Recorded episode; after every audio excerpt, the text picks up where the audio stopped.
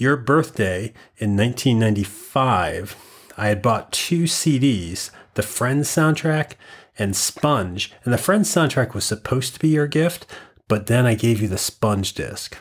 I don't. It's it's one that I, I don't think I have anymore. Oh, that hurts because I know where you got it. I'm sorry. Imagine if that was all you got, and you're like, "This is this is getting older." Me getting an album with the title "Rotting" in the title, and then do, would you have thought that near that more than twice that again, some dickhole would be bringing up, "Hey, remember the time I spent sixteen dollars on you at Tower Records for an album I didn't want? Haven't gotten you the album I thought you would want, and then keeping that and giving you the other album."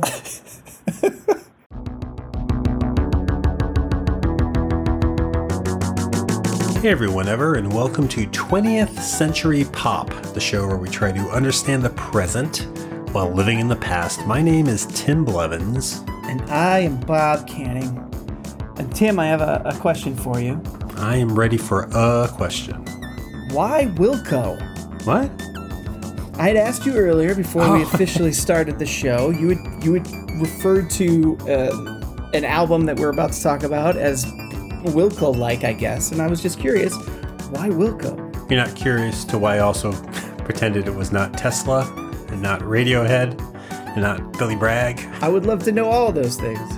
Oh, well, um, I mean, that kind of gets us right uh, into the episode. Which is something I always love to do. You like to get right into it? Well, Right we're into talking. it.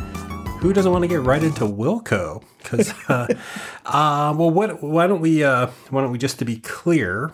Did you introduce yourself? You did, right? I did. I said Prior. my name. You did. Okay. I did. Bob Wilco Canning. Canning.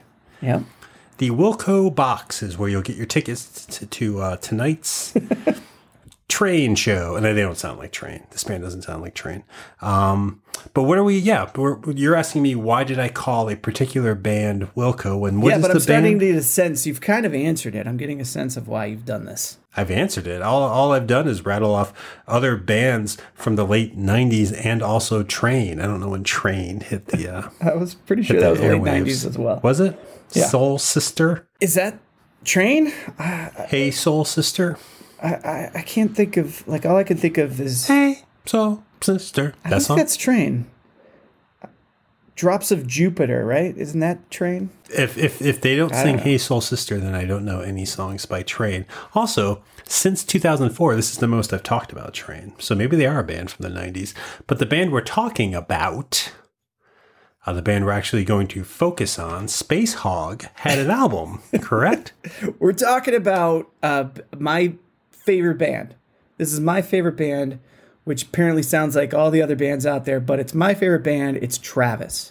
is your favorite band, and you think that I'm saying Travis sounds like every other band out there when we just established it does not sound like Train. That's a 2000s band. I'm getting a sense that that's your opinion. Yes. Well, I, I, I don't think that's entirely true. Okay. Um, there, you know, um, was it the presidents of the United States? They sound different. The spin doctors sound different. But presidents of the United States and spin doctors kind of sound alike. Yeah, they're both pretty bad, but um, but something that's good enough for a topic on this show. And you, I mean, you asked me at the start, why do I keep calling it Wilco? And this isn't a judgment on the band. A lot of things in tonight's episode will be, but this next sentence is not. I don't know anyone else who is a fan of Travis, the band Travis from England, Scotland. Uh, from Scotland. Scotland, okay. I only ever heard of them from you, and yet I can't place what they sound like. So, like what we're doing tonight, we're talking about um, an album that's 21 years old, right? Um, yes, indeed, from 1999. Called The Man Who.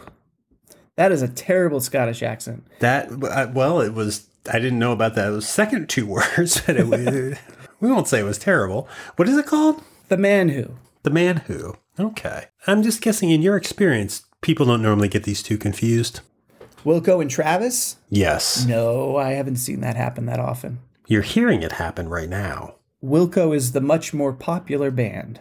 Okay, but Travis is more meaningful to you. How how did you first hear about Travis? Um, my my first encounter with Travis was actually at a concert. The first time I heard them was live. You were at a live concert? Yeah, I was. Um, I, went and saw not that concert. No, no, no. Like a rock. I went and saw Ben Folds Five, and they were opening for Ben Folds Five, and I very much enjoyed their songs and their set. And uh, I, I was in LA at the time, um, and then I had to move back home for a bit, and Travis just wasn't playing on the radio. It certainly wasn't playing on the radio in upstate New York. And um, that Christmas, uh, friends of mine that I had left in LA, they sent me the Travis album. They had purchased it, sent it to me, and I love their their first album uh, called Good Feeling, um, and then very much anticipated their second album. I was actually seeking out information, trying to find out when they would release new songs. Um, so uh, the second album came out, yeah, in, in 99 here in the US. But I'd actually picked it up earlier in the year um, because I picked up the import ver- uh, copy when we were living, because I was living with you by that time in Boston and had access to such things. Is it also your favorite? Um, I have to check my notes. Travis album. yeah. Uh, yeah, it's it's definitely my favorite Travis album. Um, though there's close second and close thirds. But yeah, this one's definitely my favorite. Is the Benz your second favorite? No, sir. Come on, man. Why don't we? I, I'm. I do want to hear what you have to say because again, this is something that is very particular to you. Something that, as a band, I think if I think of you, and yes, going into listening to it, I did not know what to expect or what it would sound like. That's probably for the best, I would think, because you don't have these preconceived notions, or maybe you did have a preconceived notion, but it was for an alternate sound, and then you hopefully were uh, uh, surprised by what you heard and, and enjoyed it. But I know you didn't. So I want to correct you partially. I was very surprised that this was not Buffalo Tom. uh, well, let's the first track on this album, "Writing to Reach You," um, which I felt very much had the vibe. I think musically of what I would have been listening to in the mid '90s. Like it is, it was kind of Beatles harmony, whatever. Um, I've never heard this song. As it started, I, I, I was getting into this song, and then I heard his voice. okay, And I know I keep comparing them to other bands, but his voice is very, uh, very Radiohead to me. okay. Is that problematic? It is There for lo- me. I'm not a big fan of radio, That sound similar to other voices, but it's making me think of Radiohead, and I'm not a fan of Okay. Radiohead. So I Well, it's it's not shocking that you had that thought. Um, a lot of folks back then, and probably even now, often refer to Travis as Radiohead light. Um, and it's it. I don't know if you know uh, Nigel Godrich, but he produced a lot of the famous Radiohead albums, and he produces The Man Who. that's not going to make So- someone's voice sound like the other band, Yeah, is but it? it, it the, the production quality there could be some so yeah your voice is your voice but just the tones that nigel maybe put on the radiohead records and and possibly integrated into the Man Who um, kind of can make that similarity easier to track Now, do you think it's worth tracking? Like, do you believe that, or do you think it's more an easy way out? Like, it's very easy for me to say, "Oh, this sounds like Radiohead. I don't like it." For the first song, sure i think that's i think it's an easy way out do you agree with it? Do you think they sound like Radiohead? I think, yeah, I mean, I think there is a, Radiohead-ness to it. Um, but I think as we get into the album, I think it's a completely different thing than what Radiohead does. What are they doing on this song? Because I, I have some thoughts, but you like it, so I'd like to hear what what uh like. Do you like this song? I like this song, and I'm to say this kind of in general for the album. And I think the, this song and the album as a whole is just this sweet, melodic, acoustic, melancholy with some stabs at you know a little harder edge here and there. Uh, just this beautiful, beautiful album. And this is a beautiful song. Um, sincere. I always talk talk to people about Travis is that they're a sincere band. Like they're you know some people say they're overly sappy. I can see that, but I think they're just sincere. That's how I describe them, which probably isn't really a, an exciting way to describe a band, but A lot of what you're describing, I can I can get behind. I can think about like the music is a lot of these Yeah. things, and I'm forgetting every word you just said. But while you were saying them, boy, I was right on that page with you. what you're not commenting on, and I think it's telling, not in a bad way. I think I think we'll get into that. This might be how you listen to music. You're not talking about the lyrics. I mean, I guess you are if you're saying they're sincere. You yeah, think the lyrics I could are talk about the lyrics. This is this is yeah, this is a.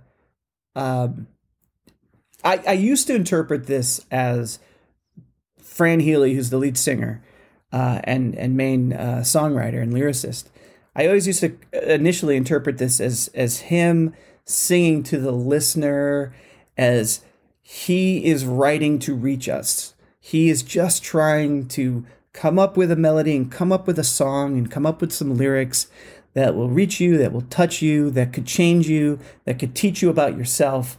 Um, and I don't think he's doing it in an overly important, I'm so special, but more like, this is just what I want to do. I want to write. I want to uh, put put pen to paper and put melody to these words, and maybe I'll connect with somebody. I'm writing to reach you. See, I I think he was showy with it. That was the thing. This I like the music in this song very much. But with the lyrics, there's a whole thing about teach you, I think is a line or part of a line in that. And it just seemed to be that whole and again, it makes sense because the of the era, but we've talked about before this like 90s single guy thing of uh, you're mine or I'll get you to be mine. And that's that's what this felt like. And with you saying it's about him writing a song, it's like he's letting us in on that process. I'm writing this to reach you. That's why I'm doing this. Yeah, I think that's that's how I initially uh, took it. I have over these past decades um, learned more about the song and, and heard it in different ways. I think it's not a anymore. I don't think it's a um, broad um, description of what he's doing in this song to reach the listener. I think it is more personal, trying to reach a particular person. I think the song is about another person, um, and I think it's I think it's a relationship song now, and I think that he is exactly as you described it, trying to be that guy that wins the girl over and betters her. But I think he acknowledges that that's not possible because that's not who you are. Does he say that in the song? Because I didn't hear that last part you said. I Yeah, heard you say it. I didn't hear it in the song. It's down in there. Um, I'm trying to. I'm looking at the lyrics now. Uh, I only want to reach you. I want to teach you about you, but that's not you, and you know it's true, but that won't do, and you know it's you I'm talking to. So the last line is, Is that Milli Vanilli you're quoting? no. So I think at the end, I think at the end of the song, he's just acknowledging that that that me trying to do this isn't working, and should and, and shouldn't work because that's not who you are. But you didn't hear that part in 1999, did No, you? no, not 1990, uh, 1999. I I really thought he was just singing to the listener. Because it sounded like um, who's the lead singer of Radiohead? Fran Healy. Uh, Thom Yorke. Thom Yorke. It sounded like Thom Yorke's voice to me. And I just, right off the bat, really felt like it was a possessive, I want to date you song. You're saying it's not. So maybe, No, no, no, no, no. I think it. I think it is. I but you're, you're, you're making him out to be very mature with that. And I'm like, I, what were they in their 20s at this point in 1999? They're probably in their mid 20s. Are you the same age as this band? Yeah, I think they're mid twenties. Um, they were just out of college when their first album came out, and this is about three, four years later. Yeah, who in their mid 20s writes a song acknowledging that they're wrong in wanting someone? Yeah. And you're saying that Wilco did it. Travis. I'm saying That one was actually accidental. I'm sorry. Travis the, the other ones were very, very manipulated. It's just it's all in your head now. It's all in my notes. I have each band listed to pretend I thought it was, but that one came out accurately. Um, do you think this, as an opening song, is a good representation of what follows? Is this setting up the band a good way to set up the band for to someone? Yeah, I think so. I think musically it does set set it up. It sounds a lot like uh, what this album is going to sound like and what they as a band sound like. I think lyrically, um, just how it's open and honest and and uh, um, direct. I think is is what they do with a lot of their lyrics. So yeah, I think it's a good You setup. do. So going into the song, as track two is called "The Fear." Um, I felt like this sounded really different than the previous song, and also, also before you say anything, is that a computer's fart at the start of it? Well, it's definitely it's some sort of technology noise. Yeah.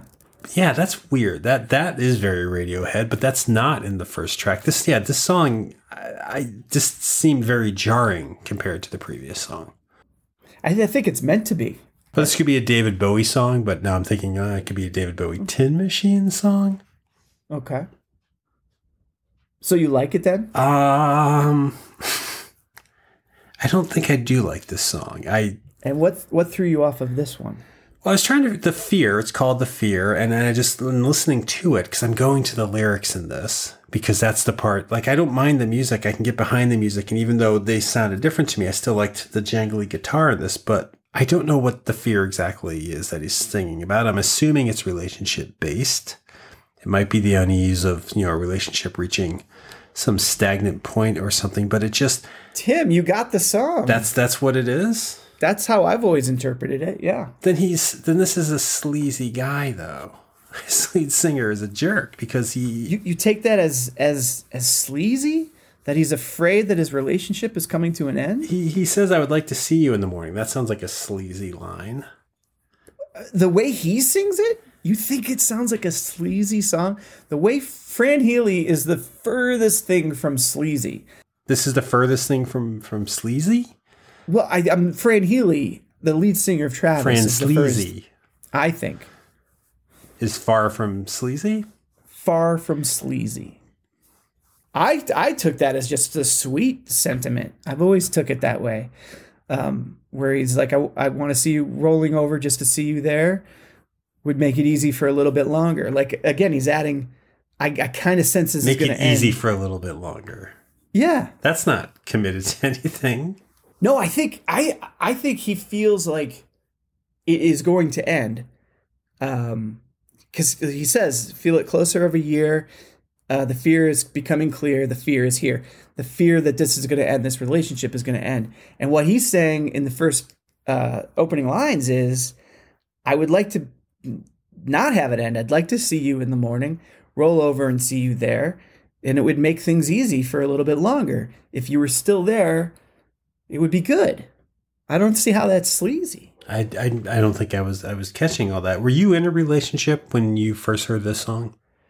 Um, I was in a weird rela- a weird place in a relationship. I was in in flux. There were a couple relationships going on. Actually, it was a little weird. Man, where was I Uh, with had this a- album and your fine and progressive acceptance of polygamy going on? I missed both of those, and you must have had a No, poster for um, at least one of them up in your bedroom. I can give you the short the short version of it. as I it had- relates to the song, we don't have to get as it relates to the song, I had a I had a, a, a long time girlfriend from high school, my high school sweetheart, on and off, and we had kind of gotten back on again. And then I went away for a while to film a movie that you might have seen, and probably only you has seen. Uh, and then during that filming, hung out with some new people and met someone, and and we kind of connected. And so after the filming, which is when I was back in, in Boston and listening to this album, I was kind of cutting things off with the old girlfriend and I knew this other relationship wasn't going to work out. But the fact that there was just this other thing happening made me realize that the this girlfriend I'd been holding on to for years back from high school, just we that was like I wasn't holding on to her for her. It was more this idea of having a high school uh, sweetheart, of having a girlfriend, of having a relationship. And I just sort of came into my own a little bit and realized there's more out in the world. I'm holding her back, she's holding me back, and kind of progressed from there. So, so there was a lot of flux going on. That's far more insightful than the song "The Fear." I don't agree. I think the song "The Fear" is pretty insightful about a relationship ending. It's Fran's relationship ending, so he's going to sing about it his way. Franz Wilco of the band Travis. Yep. Is one of their names Travis? Where does the No, Travis. Um, I can't remember the book, but it the band is named after a character um, from a book or a movie Oh, okay. um, named Travis. Uh, but no, it's it's Fran and Andy and Dougie and Neil are their names. I am running through band names in my head to add to that, but I'm not going to because we should keep moving. I so th- these first two songs definitely had a place with where you were going in your life at the time. In my life, oh yeah. The the whole album does. Um, there was a bit of melancholy because a long term relationship was ending. There's a bit of excitement because I was seeing new possibilities. Um, so yeah, it's it's the album itself was a driving driving soundtrack to that time of of my life. But that for sure. excitement's not in this song, The Fear. There's no excitement. There's a computer fart and there's jets at the end. everyone can interpret songs a different way. It affects them differently on when they're hearing it, who they're hearing it with, how old they are, what their experiences are. They're going to hear things differently. They're going to hear key phrases and fill in the blanks on the stuff they can't figure out and then have their own interpretation of the song. Then if you read the lyrics, you're like, "Wow, I was way off." We've we've had those conversations. Do you like having those conversations outside of the Um, yeah. podcast? Uh yeah, yeah. You do. Sure, if, if it's a, a mutual um, band, I've I've talked about Travis and Oasis and uh, Ben Folds Five. But like, do you like talking to someone who isn't getting something out of the song? Like, like I know you're doing it right now. That's what I'm saying outside of the podcast, and we're, we should keep going because we're only two tracks in, and Oh my God. unfortunately, there's a bunch more to get through. We're gonna have to rush through this. Only eight. Only eight more to go. Only eight Well, nine. Nine. Well, I don't know how much of track nine we'll discuss, but track three, As You Are, if I had randomly heard this in the background of your room when we were living together, this is actually the song where I would have thought, this is the Radiohead song I like. It also kind of sounds like that I'd like to teach the world to sing song. Um. Yeah. Well, I don't know. But okay. But you like this? So you're saying you like this one? Uh, I would have liked it as a Radiohead song. No, I, it was okay. I mean, it, it felt. I think what it was, it, this felt familiar. Right? This maybe because of whatever I was going into this album for. This felt like okay, this would end up on a mixtape. You know, this is the kind of thing you put on the tape for the person you like. and why? Why? Why? What did you like about it? What stood out? I, see, that's the thing. I don't know if I liked it. It just stood out because I got it. I got what I would use it for at age 24. And maybe that's what part of this is. This is an album that, for me and how I'm approaching it, I'm like, oh, this is me at 24, sort of. Because this Sure. song has a line of not like all the other boys kind of thing. Yeah. And and it's, you know, it's it's trying to win over someone's attention by just not being everything else, which obviously is what I was doing as a contrarian who didn't have an identity, or if I did, it wasn't fully formed. So I'm listening to it and I'm relating to that, but I don't think I like that. I don't know. Like, do you like this song? Did this wind up on mixtapes of yours Oh yeah, yeah. This is one of the more popular tracks um, off this album. in your house? um, in in my house. It would be something if if I had to pick a song to play.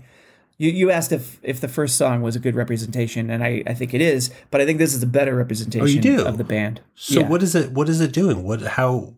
How is this presenting the band? How you know it?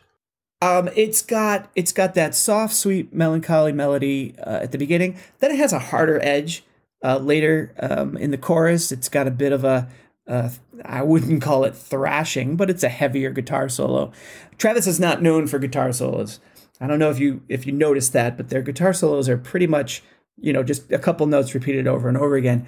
This one is still just notes repeated over and over again, but with the band backing it, it just builds. It's nice and, and energetic and, and rousing. This this one encapsulates it. And so you would play this for people, not your roommate, but people that you were making tapes for. I'm sure if you still had some tapes from that era from me, there are Travis songs on there, and I wouldn't be surprised if this was one of them. Is this your favorite song on the album? Uh, no, it is not. It's like third, maybe third or fourth. Is track four Driftwood your favorite song on the album? It's not my favorite, but it's like second or third. It's top five. It's right up there. It seems like you don't you don't care for it. Actually, this was the first track I really liked. I mean, it feels like in 90s indie movie gold, you know? Yeah, If the the indie movie is chasing Amy or Empire Records. like musically or lyrically or both. I'm going to say, I have to say musically because lyrically, calling someone driftwood is an insult. It's it's an insult song, sir. Oh, it is? I I've always seen it as that. I I thought this was another romantic song. No, no, no. Now here's something. I don't know if you've pieced this together yet, I'm gonna say no. but you're gonna say no. the The album, you know, it's not it's not a um, uh, it's not a concept album, but it is written after a breakup. So, or or during and after a breakup, um, from what I've been told and from what I've read. So this is a vocal attack on someone. Yeah, I think it is. I think it's trying to be sweet. I think the melody is is gorgeous. I love this the song. I sing along to it every time. Do you like the lyrics in this song? uh yeah.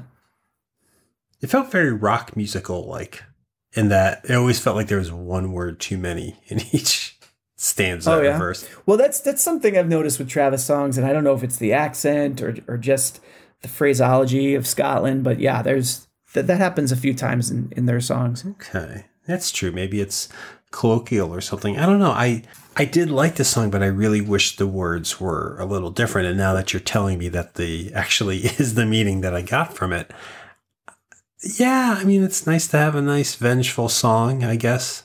You know, Yeah. in your I mean, brain. I love the line. I've always loved the line because he, he he the lyrics are all about floating and drifting and and whatnot. and being a dumb log. Yeah, basically. Uh, but there's a there's a a refrain where it's um, drifting over bridges, never to return, watching bridges burn. Like it's very straightforward. It's like you are just ruining everything around you. You're burning bridges. You're destroying relationships by being nothing but this drifting log. See, I wish I had this song then back back then. I would have made good use of that. I think. So yeah, I like that song. We'll say I like that song. All right, we got one. I have one, um, which one and a half. Any any t- I'm going to say well there's probably more than that because I think if if uh if he wasn't sounding so much like Thom Yorke, I think you enjoy the the melodies to the previous songs. I enjoy the melodies. Perhaps. I don't enjoy the lyrics, and I don't enjoy Thom Yorke. okay. Um, I'm also going to guess that um, if you had to guess, you know, what song I don't like, because I find it to be the most pretentious on the album, at least by title, it would be track number five. The last laugh of the laughter. Can you say that again? The last laugh of the laughter. That's the title. yeah. That's the chorus. And that's awful. It, it, you think so? it doesn't make sense. It's too many L's. You may not be surprised that this is probably my least favorite song on the Oh, thank God, because the sentence I just said I felt was very cruel. This this is bad. The music is okay, but I don't think it's bad. um, what's the laughter of this song? Is it like the sickness? Uh, no, I think laughter is joy. Last laugh. I think this is again about an ending. This is too. What was that? I think it's pretty clearly about an ending. I think it's far too clever with his little falsetto voice saying it's the last laugh of the laughter. That that doesn't make sense. It's poetic. I Took a drive too. to drive the car and drive. I don't know. I mean, it's just It's poetic. it's uh, yeah, it's sure. The laughter. It's it's the joy of the relationship. Again, it's a it's a breakup song. Well, I don't know. I feel like maybe it's from Rent.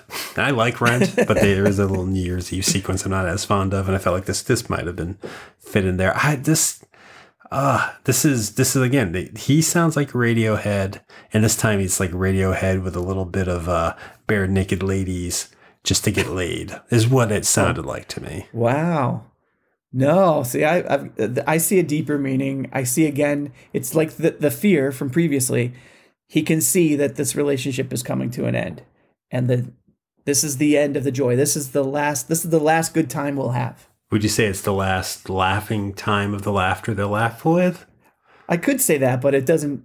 It doesn't really go to the the melody as easy. doesn't roll off the tongue. Did you did you know and it is a concept that this is all about breaking up because you pointing that out is giving me less ammunition to trash this album. did you know that at the time? Like this song, do you remember liking this song back then? Uh, yeah, I liked the whole album back then. Yeah, I remember um, liking it and and having this sense that a lot of these songs are about the end of things, the loss. Some poetically, some very straightforward. Uh, I mean that that that gives the album something more for me to latch onto. Do you like Turn? Track number six is called Turn. I would say Turn is my favorite song on the album. This is. Yeah. This I've this track that's not this. from Pippin, but sounds like it's from Pippin. This is just Does it? sort of this. I- um, kind of. I mean, this is an upbeat song, right? Yeah, it's it's I would say it's rousing. It it starts off slow and builds. Yeah. It rhymes balloon with moon. Sure. But I mean, this this is a song about kind of striving to be part of the world. That's literally what he's saying, right? To be part of it. Yeah, cuz cuz it's like I want to I want to live in a world where I belong. Yeah. Was that idea of living where you belong? Was that something that you, you that was important to you at 24? Something you you were looking for, or had, or, or was grasping for? Yeah, for sure you want to find your place. Where you belong, who you belong with, who you are, who you'll be. Yeah. And this this song I think encapsulates that emotion musically. Like I've always loved it. The the the, the chorus is basically him singing turn turn turn over and over again um, in his falsetto um, or near falsetto. And uh, yeah, it's just moving on, continuing, not not stopping, just turning and moving and going forward. This might be why, or this is why I don't think this album would have worked for me then. Then, and it's not. this isn't a judgment call on its quality. It, it's the actual subject matter because at the time, at 24, I would not have wanted to belong to something. You know, I, I wouldn't have wanted to move forward into something that that I was connected with. I would want to be separate from it. And listening to this, that sentiment, I'm like, this might be why I would have blocked this out. Because I like the music in this song. I don't like the lyrics, but I like the music. It's the opposite of of what you sound like you were at the time because it is about it's a joyous kind of song. Even though there's a lot of unknown in the song, it's still it's about the possibility and and the joy of that. And it sounds like you were avoiding that. It also doesn't, well, yes, or choosing a different route. I mean, it's, it's also okay to not want to be part of groups. But in terms of the album, this, to get back to that, because th- that way we're not talking about me, and apparently I got very self conscious there for a moment. Um, this isn't the previous five songs. This contradicts the first half of the album. Oh, you think so? I don't know. From how you're describing I it, I it- do. It's it's the it's the more I can't really say rock, but it's the heavier song uh, on the album, probably the heaviest. So, wow, we, we listen to things very differently, and this is probably very apparent to all the listeners. And we probably said it before. You went right to what the music sounds like. I'm I and I'm focusing on what I'm perceiving, right or wrong, the the the, the, the lyrical content to be. I see. And that's not a knock to what you're saying. I'm saying that a lot tonight because I'm actually fascinated by that. And I'm wondering, does that change what music we like or how we pursue music, or it's still just a matter of taste? But you, because you're talking about this, the, the, the, the, sound of this song is different than the rest of the album. Yeah, and you're saying the the lyrical um, themes are different here than the previous track. But you're saying the sound of the album and, and, and, and the focus on that. Is it jarring? Is it is it odd? Does it feel like a weird place to have this song? no, I think it's the perfect spot for it. Um, it's like right in the middle, almost. Start of side two, if they were still making cassettes at this point. Yeah. Okay. Um, so yeah, I think it's perfect. I, I feel like it's got a lot of sentiment sentiment to it, sentimentality. Not not in the derogatory way. Just there's, I don't know. It almost felt like a um, almost like an extreme song. And that's a band you like, like extreme. a band. I don't know if it's a band I like. Oh, okay. That's a different sentence. That's a band you had an album of. That's a band I had an album of. Um, yeah, like it's definitely it's it's trying to Hard. um, no, not trying too hard. I, I I don't think I don't think they try too hard. Again, I think it's a, it's a sincere song. It's them saying, "Hey, yeah, there is more out there in the world, and and if we just keep chugging away, we can find the beauty in it." I I do, especially the way they present it. The sound of this song is just beautiful to me, and and and boisterous and building and and and uh, uh, rousing, which I think I've said like six times. I know. I, I had to shift in my seat from the amount of times you said it. And I get the build of music. That's something that I understand. But in terms of the content, it's interesting that you like that and you're into that because, and that it fits, that it fits on this album. Because I feel like the very next track, track seven, which is a song I knew, Why Does It Always Rain on Me? It's, it's kind of the opposite of everything that the song we were just talking about. Um, Turn? Is that what it's called? Mm-hmm. Did we even say what the previous song was called? I think we did. Yeah. Song six was Turn, and now we're we're saying song seven, Why Does It Always Rain on Me, is the opposite of Turn. Because it's like a dramatic narcissist. This idea of poor me in a song. You know, that's something I can relate to.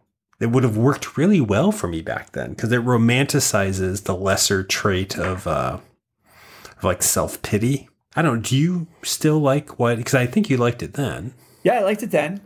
Um, and it fit some of my moods back then too. Um, you know, just the self pity.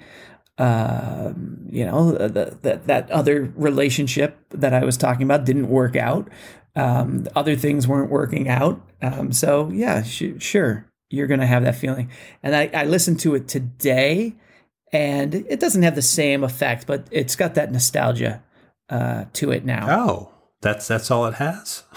I mean, there are yeah, you can still take that moment. It's it's nice sometimes to just feel bad and self pity yourself. It it it's okay, I think, to not pretend that you have to be um, perfect all the time or accepting of things and find the good in everything. It's okay once in a while to be like, this sucks, and it seems like it's always happening. I would say it's um, necessary. Sure. Especially in your mid 20s. Th- Especially then. Yeah. And I say, and I'm saying, yeah, it can happen now. Um, and this song really does that. What's great about this song, it's funny. Um, on on the album, it's got a bit of an upbeat uh, chorus to it, even though it is sort of a, a the, the downtrodden uh, lyrics. Uh, in concert, is is they they speed it up and they play it a lot faster. And this is one of those songs that in the audience, even though the lyrics, the chorus is "Why does it always rain on me?" When that chorus kicks in, and the lyrics are about "Why does everything suck?" the the crowd is just pogoing. They're bouncing up and down, enjoying this song. Uh, it's it's such a weird experience to be so joyful, dancing and bouncing and singing along to a song that's about why is nothing going right for me. Now, do you yeah. think it's because they're they're longtime fans of the band, or do you think it's because this is the one that was on the radio? I think it's a combination of that. It's the one people knew, but also just the way it's played on the album. Um, it still has you know a, a bit of a of an upbeat there in the chorus, but when they play it live, it's just it's just a different sound. It, it's more of a rocker. Do you think this is the song most people know when they think of Travis? Oh, for sure. It is. Yeah. Even later albums and all of that. Yeah, I mean, I think the song "Sing" oh, may be more popular. I think I remember that song. Yeah. So maybe I did know a Travis Especially song. Especially here in the States, I think it's more popular. Okay. And it was in an episode of The Office, the song Sing. Yes, that might that also might be where I know it from. It's yeah. off the next album after this album? Correct, okay. third album. Which we will not be doing tonight. No. Because we still later. have to talk about at least three more tracks. Four, Timmy, four. Four, Timmy, four. uh, track eight. All right, let let's let me kind of take over for track eight because this is the crux of why this album means so much to me. Not only is it just really, really good, um, just the melodies on it, the singing on it, I absolutely love it. Like a lot of things in pop culture and, and in our lives that we've talked about, things connect with us because of when they hit, because of where we are, because of what we're doing, because of who we're with. And I got into Travis and I was going through relationships and I went and I, I made a road trip movie over a course of a couple months. And I was hanging out with you, Tim, and we were having the time of our lives. And I met a girl and I got to know her in Boston. And we would hang out and I would play her this album and I would play her the other Travis album, their debut. And she loved the band. She fell in love with the band.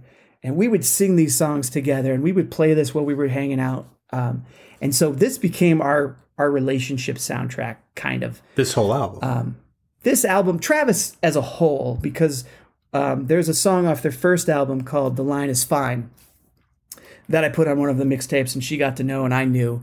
And when we got drunk together, that's the song we would sing because it's such you just belt it out. It's such a fun song to sing drunk. Um, so that that Travis as a whole, but this album especially. Um, and it, this I think falls into the year 2000.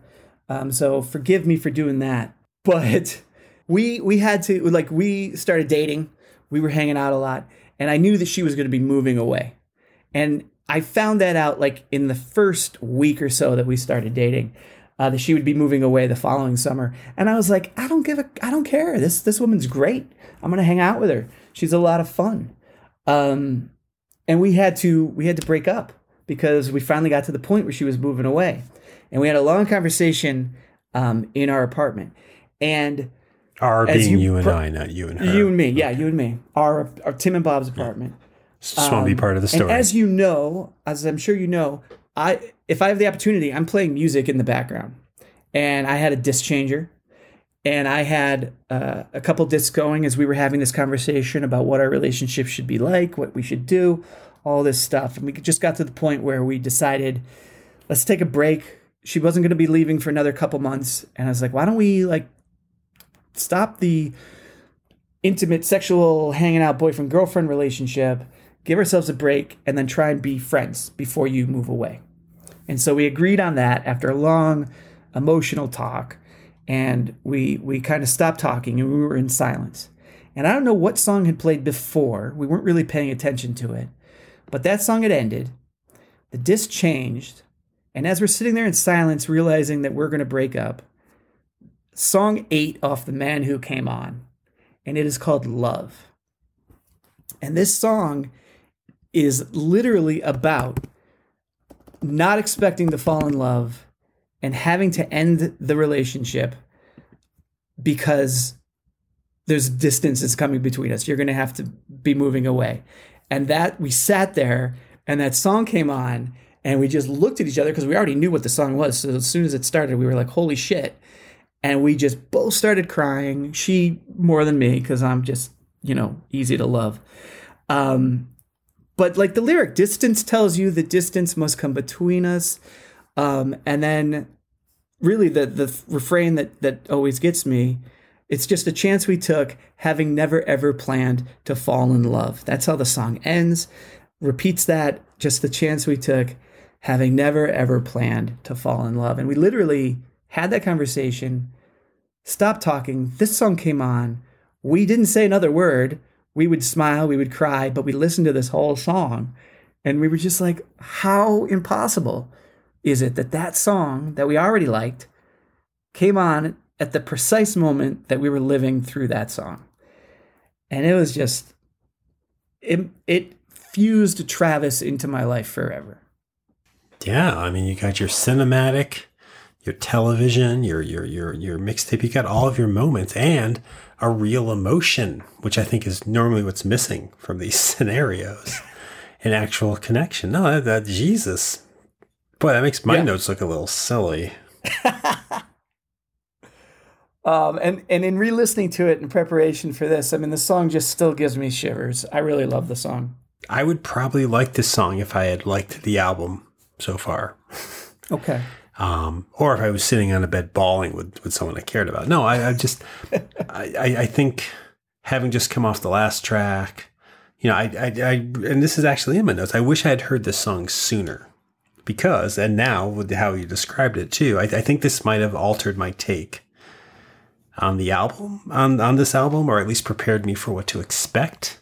Knowing that story now makes me almost want to buy the album because that's very sweet.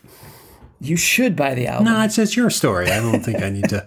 Um, I mean, we're going to keep going because we do have three more tracks, but that that kind of explains everything that this podcast is about. We're done, listeners. We figured it out how pop culture works. No, but that is um, that is all the tricks and all the expectations and all the sincerity of pop culture all on your bed that night or day, whatever time it was. I wasn't watching from the hallway. No, you weren't home. We wouldn't have had that conversation if you were home. Probably wouldn't have played this album because I never heard it. Um, what about the next track? Track nine. The next track She's so is, uh, strange. Yeah, she's so strange. Track nine. It's kind of. I always feel like it's just kind of a throwaway track. Um, it's nice, um, but you know, it's. I guess it's about a strange woman who does quirky things. Um, it's cute and all, but it's it's that's all I've ever really gotten out of it. I like it. It's fine, but yeah. yeah, I laughed out loud when it started. What's that? That she wore a black mustache, petty cash, or whatever that rhyme is. This is very much a throwaway. You could take this off. Yeah. Or you could lead it off with it. I guess this could be your first album. I, I mean, first track. I think you need it because for the structure of the album to work, I don't like the song, if that's not clear. But No, that's fine. I, I think it's like one of those things. It's just this playful thing. It might literally be about a specific person and just certain things they they've done, and he remembers about them, just set to music. but who's that for yeah. when you put that on the album? Not on an It's, outtakes, it's not on to, a to make it a 10, 10 track album instead of nine. Well, they did a couple things to stretch the length, so maybe they didn't need to. This one, the reason I guess it has to be here is it's got a little play at the end. As the song ends, they open up a door and you hear a chainsaw. no, you hear an engine, a car It's a car on. engine. Yeah. Do you like it when that happens? When when all of a sudden it's like, and we're supposed to believe that wait, they're they're filming in a room that he can walk out to the garage in. I don't mind it. I, it adds a little flair to, to what's going Ah. It's on. staged. You can't not think that it's staged. I- It's totally staged. I know it's staged. I mean, um, just because we've mentioned Oasis a couple times, I'm picturing um, on What's the Story Morning Glory when they go from one song. Uh, uh, it's actually, I think it's Swamp Song track, um, but then suddenly you hear waves start crashing. I don't believe they're suddenly at the ocean, Tim. It's just an effect. Is that that goes into um that's that Champagne yeah. Supernova. Well, that's part of the song though. Well, I think I think this is part of the song. I think No, because it's the end of one song and the start of another. It doesn't belong to either right, song. But I think it's the start. I think it's mostly the start of the next song, if, because you hear at the end of that next song, track ten, which is called "Slideshow," the car comes to a stop and the engine cuts off, and then the song ends with the door closing. So it's it's just to build a, a moment, a vibe, a feeling. and I think it's just distracting. The Champagne Supernova, that example. I mean, they don't know what a supernova sounds like. I guess it's an explosion, so they do something else. But I mean, that makes sense. As, that's an epic song. That is the song that when you're drunk, stumbling, you fall down on the beach, you sit there and you watch the waves crashing, trying to sober up. And that song takes you through all the moods, all the mindsets, and all the stomach aches of that. You know, existential, manufactured, whatever. It's that that makes sense. This, I, I feel like it's supposed to make us think they're in a little shack somewhere. That they're they're they're living in this house. And they're not. They're in a studio and stuff like that. They're in a studio, bugs me because that, it doesn't. that is the point of the song. I think you're you're actually making the point that they're trying to make. She's So Strange, the Mustache Petty no, no, no, song. slideshow. Oh, track 10 slideshow. yeah, I really feel like because she's so strange is its own thing and it starts its own way, but when it ends, its transition does take you into slideshow with the car starting. You know, you hear someone get into a car and then the engine starts, and then the engine starts to pick up a little as the slow acoustics of slideshow start. Um, that melody starts, and then the song takes over, and the song is about it's about memories it's about moments it's about this slideshow the the chorus is a slideshow through your mind it's these pictures it's these moments it's these um, special memories that you have whether you shared it with other people or whether they're just your own um, and it's not about and he, he um, name drops popular songs at the time it's not about devil's haircut it's not about the design for life it's not about wonderwall I did hear that. There's no speaking of wonder wall to climb. Yeah. Um, it's about living life. It's about the moments. It's not about experiencing other people's hits and songs. It's about going out there and doing your own thing. Yeah, this is a great song. That's beautiful. I, I, I, I like this song, and and, I'm glad that they played it inside a small car. well, that's that's the thing. I can't trust his lyrics. I think that's probably the fumes. No, but that's that's what bothers me is I'm. It's a great song. Kind of sounds like an acoustic version of Walk on Water by Eddie Money, but it's a great song. I like this song, but I'm distracted because at the start of it, you know, I'm trying to figure out are they in a cabin? Is he a woodsmith? What's going on? and then, you know, because I looked at my, I was playing it on my phone because I, you know, get a little music app. I'm looking at it and I'm enjoying the song, and the song ends, and I notice that after the song ends, track 10, there are still seven minutes left. Yeah. And I suddenly reenact track two, The Fear, because I'm afraid that this means a secret track. That's correct. A bonus track. But on a CD, a secret track never makes sense. How so?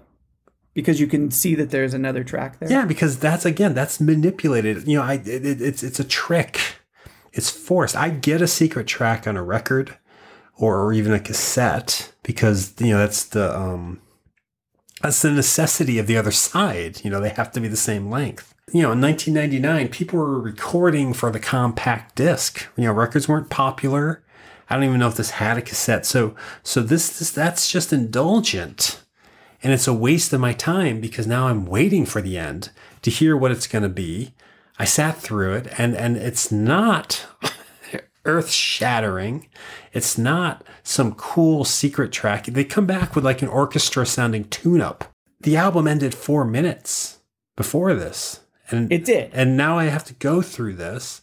So the song I was enjoying is lost in between these two weird, overproduced, staged moments that I don't know what the purpose of, of this is.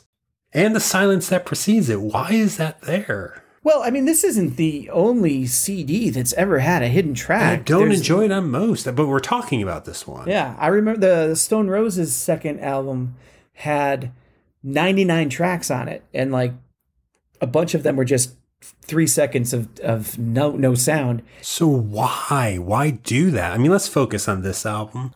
Let's focus on this album. The reason they did it on this album is because, contrary to what you were saying about the song, this is a great song. This This this is this, a- part after the silence. Yes, Six This is a great minutes and fifty three seconds into the track. This track. yes. This new track, which is called Blue Flashing Light, Oh, it was not listed as such on my playlist. it's not listed on the track. It's it's just information you find out after the fact. oh, it's an in joke. Um, it is a great song. It is a dark song. It is a song about abuse. It is a song about people not doing anything when they see abuse. Um, it's powerful. I think you need to go back and listen to it again because it's really, really a powerful song. But I got to sit through nothing to get to it because it's in the middle of this track with all this, This silent stuff. It's so distracting, and and the subject matter alone doesn't make something a great song. You're saying you like the song, so that's good. If this song here's here's why it's a bonus track though. This is the song that they had. This is the song that they wanted to share, but it does not fit at all lyrically or even musically. It's a little different sounding uh, uh, musically. It doesn't fit with the rest of the album. The Man Who Has an Album does end with slideshow. but they put it on the album, They did. so it's on the album. and it will always be there. And and and Travis fans love this song. Travis fans uh, know how great this song So is. So you love the song, and you know how great this song is. That's right. That's right. I just I because what you're saying is it doesn't belong on the album. It can be a great song, but it doesn't fit. So it's weird that it already doesn't fit. They could have put it on something else, and then to add to it this lengthy period of no sound on the track. It's just indulgent. Why is why aim a spotlight on it as being look at this it's out of place is basically what they're saying which creates this anticipation that's going to be something else and that it backfired Yep. on me No, I couldn't see, I listen think to so. it. I I really like that because it is, you know, look at this, it's out of place. The song is about a problem. The song is about um, it's about abuse. It's about not reporting it. It's about staying out of it.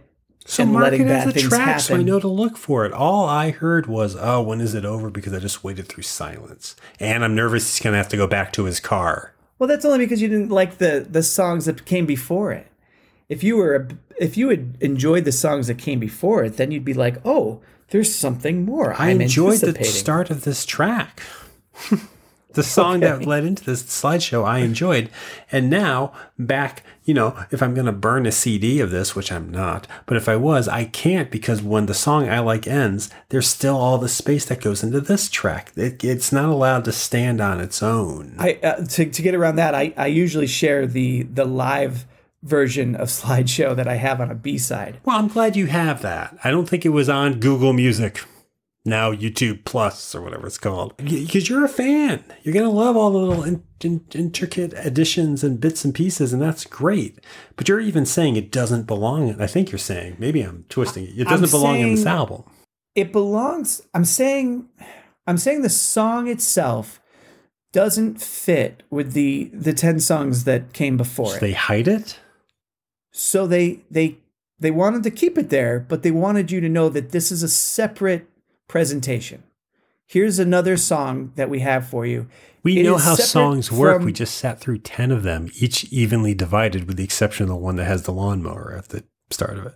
You know, there's a there's an Aerosmith album, uh, you know the band Aerosmith, called called Pump, with the picture of a truck humping another truck. It's called Pump.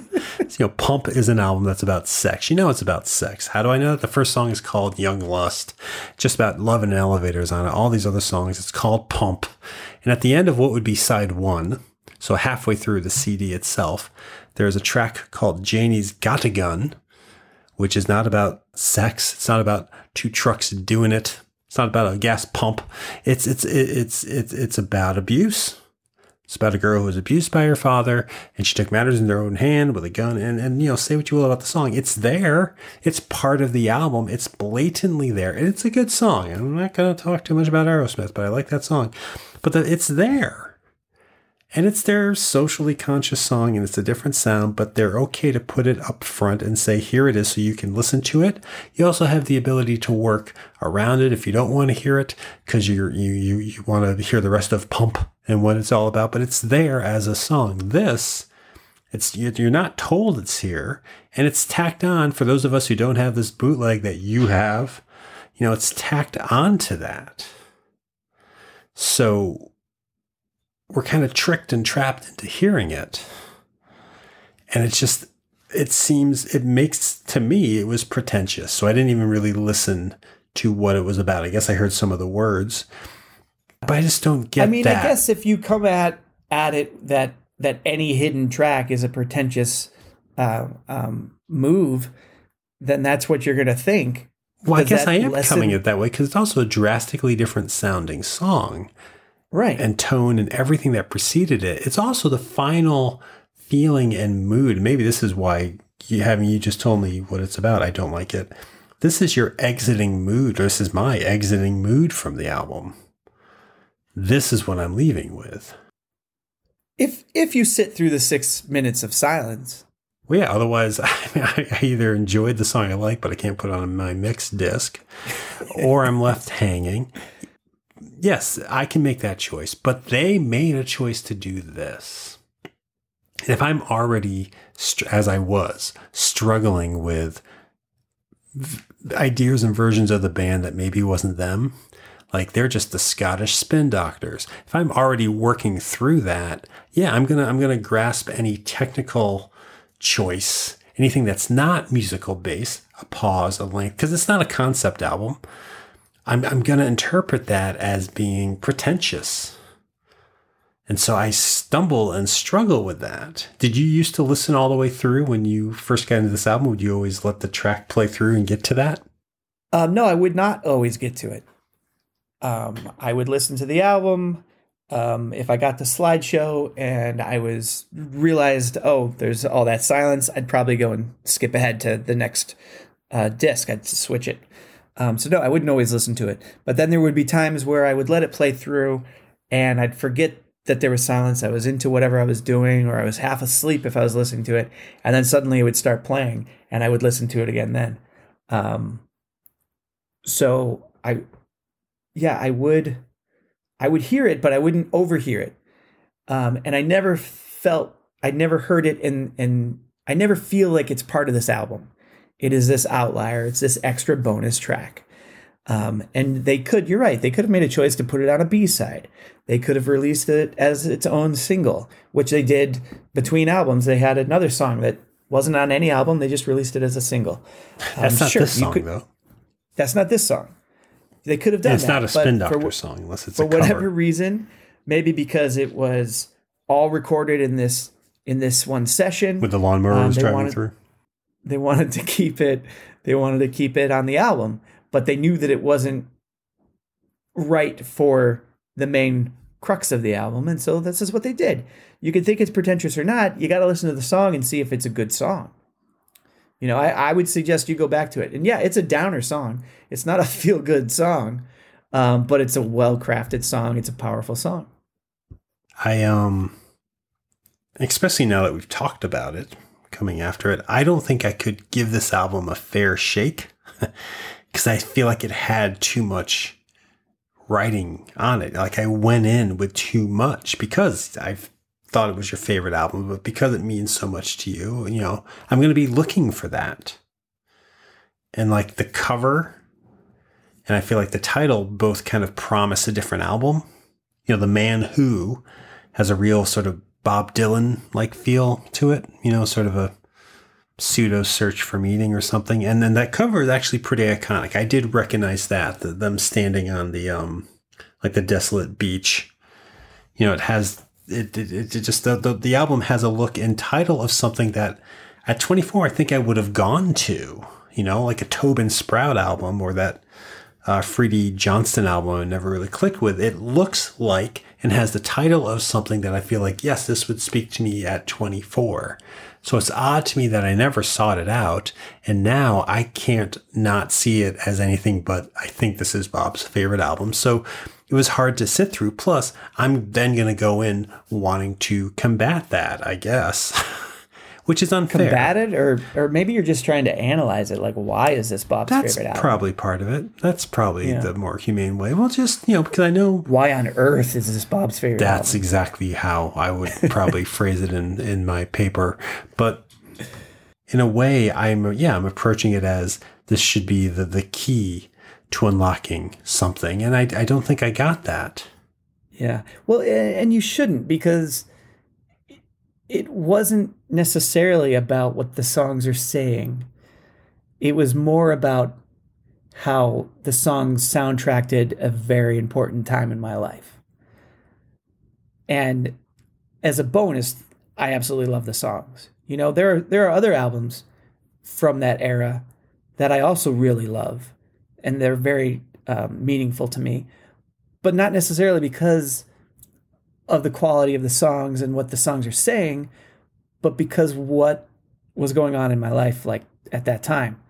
Um, and that that is true throughout periods of my life. There are certain albums that just are more important to me than other albums. Um, and again, not necessarily because th- that that set of songs, those lyrics, unlock the the key to who Robert is, to who Bob is. Um, but it's like if you could also see what I was doing at those times, who I was with, the fun I was having, the the heartbreak I was having, you know, the child that was born, the the job that I got, you know, whatever was happening at the time. Um, music for me, because I'm constantly playing it, because I'm constantly seeking it, um, they connect to those those emotions and those times. So when I say I really love this album, it's not because he's speaking to me, but because that's the album I was listening to when I moved to California or something like that. So it's But your at the same time, those songs are awesome. That's why I was listening to it. You know, so hmm. it's it's I guess it's a combination, but it's not about answering the mystery of me, but it's about the soundtrack of my life, like literally, literally that. And and I mean, love off of this album was literally that, and uh, so many other songs. Just because I listen to music as often as possible, there's going to be those moments that will just stick with me where this song perfectly fits this moment that I'm living. And uh, Travis has done that numerous times. has Ug- ugly kid Joe done that? Not, not once. we sir, are both old men dying here. We're both coughing. Um, that's Sorry. that's the show because neither of us can keep going. We have dry mouth. but I'm um, gonna have a drink. I've been trying to avoid it because nobody likes to hear people drink. No, they don't, and they may not even like hearing the show. But if they do, and if they want to hear it again, this episode, or you know maybe episodes like it, they can check out 20th Century Pop on the Not a Holograms webpage of nahpods.com. Um, that's where the most recent episode is always up for streaming, as well as links to all of our past, I think it's 126 episodes plus uh, bonus episodes. So, you know, check it out there. There's always show notes that go into a little more detail about the topics we're talking about. And there are ways to subscribe to the show there on Apple Podcasts, Stitcher, Spotify, Google Podcasts, or however it is you listen to other shows that don't, or maybe do, uh, discuss more Ugly Kid Joe than we did. Um, you can also follow me when. Oh, that's that was a weird segue. the follow me part. Ugly Kid Joe can follow me. I think they are. Actually, I think Ugly Kid Joe is following me on Twitter at Subcultist, but not on Instagram at Subcultist. That, I believe, is Primitive Radio Gods. You can follow me too on Twitter um, at RH Canning. I don't think I have any bands following me um, at RH Canning. That'd be nice if that could change. Um, hey Tim, uh, do, you, do you remember that this is if you enjoyed this uh, discussion about Travis and you'd like to learn more? Um, Tim, do you remember a couple weeks ago I finished my Oasis track countdown? I do. Wasn't it just a week ago? It might have been just a week ago that that completed. Well, I am currently in the process of ranking all the Travis tracks, and we'll be counting those down as well. So if you want to see where these songs rank from the Man Who, and I can tell you they're probably all in the top 20. Um, so I've just ruined it. Now you have no reason to follow me. But if you want to, at RH Canning at Twitter. But is 19 the last laugh of the laughter laughing? Or is 18 the last laugh of the laughter laughing? Find out on Bob's Twitter at last laugh of laughter 14. Uh, that was good to talk about your album, right? I, I love that album. I can't wait to talk about your album from 1999. Well, I'm trying to think if there was a compilation that year for the Thompson twins, because that would probably be it. I'm not good at reaching for bands that aren't already pre typed on my iPad here. That's what I'm displaying. that can be tough. That's why we got two Barenaked Lady references in the episode, when there should have only really been, at most, uh, one. None? Or none. Okay. None is a good number when referencing. None's a good number. It's been two weeks. Oh. Oh. God. Oh, yeah, that's not good. Come on, we both liked that song when it first You've was- said this on another episode. I don't Yeah. like that song, and I don't think I liked that song. I like the X Files, which are mentioned in the song, which was the argument you used to say you're the biggest Barenaked Ladies fan since uh, my horny uncle. But I will tell you this no, that song is awful, and now it's in my head. Now it's in my head. Now it's in my head.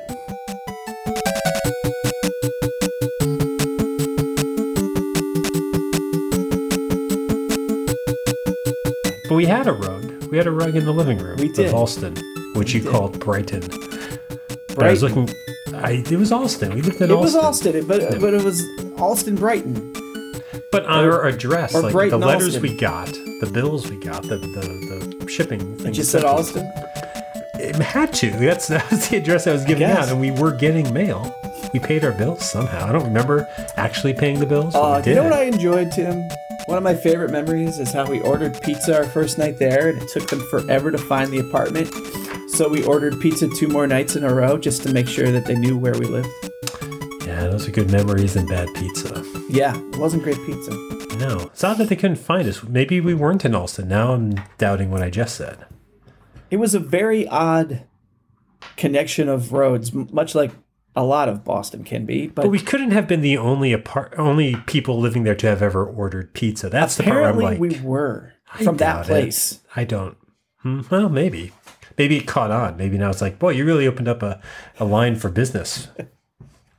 we deliver there now, It's like the 27 years like, later. oh look, pizza can find us now. Yeah. That might have been the ad for Pizza Ring. It sounds when I think of Pizza Ring now, I think of like, ah, I got to get some ointment. But back then, I really enjoyed it, and it always came with that little uh, little table for your action figures to sit at. it's like that. That was I don't know what it did. Pizza Ring because we got Pizza Ring because it was the double decker. We felt we were getting a deal. Well, you, yeah, it was affordable. Yeah.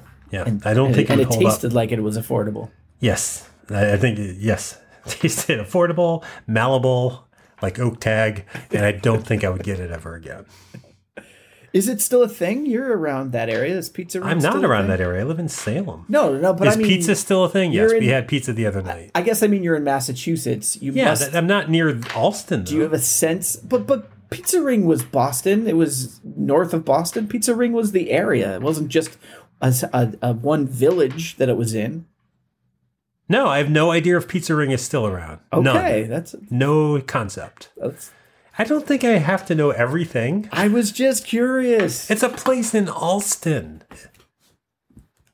Hey, um, is the uh, is the one potato two at the Burbank Mall? Is that still there? Which one?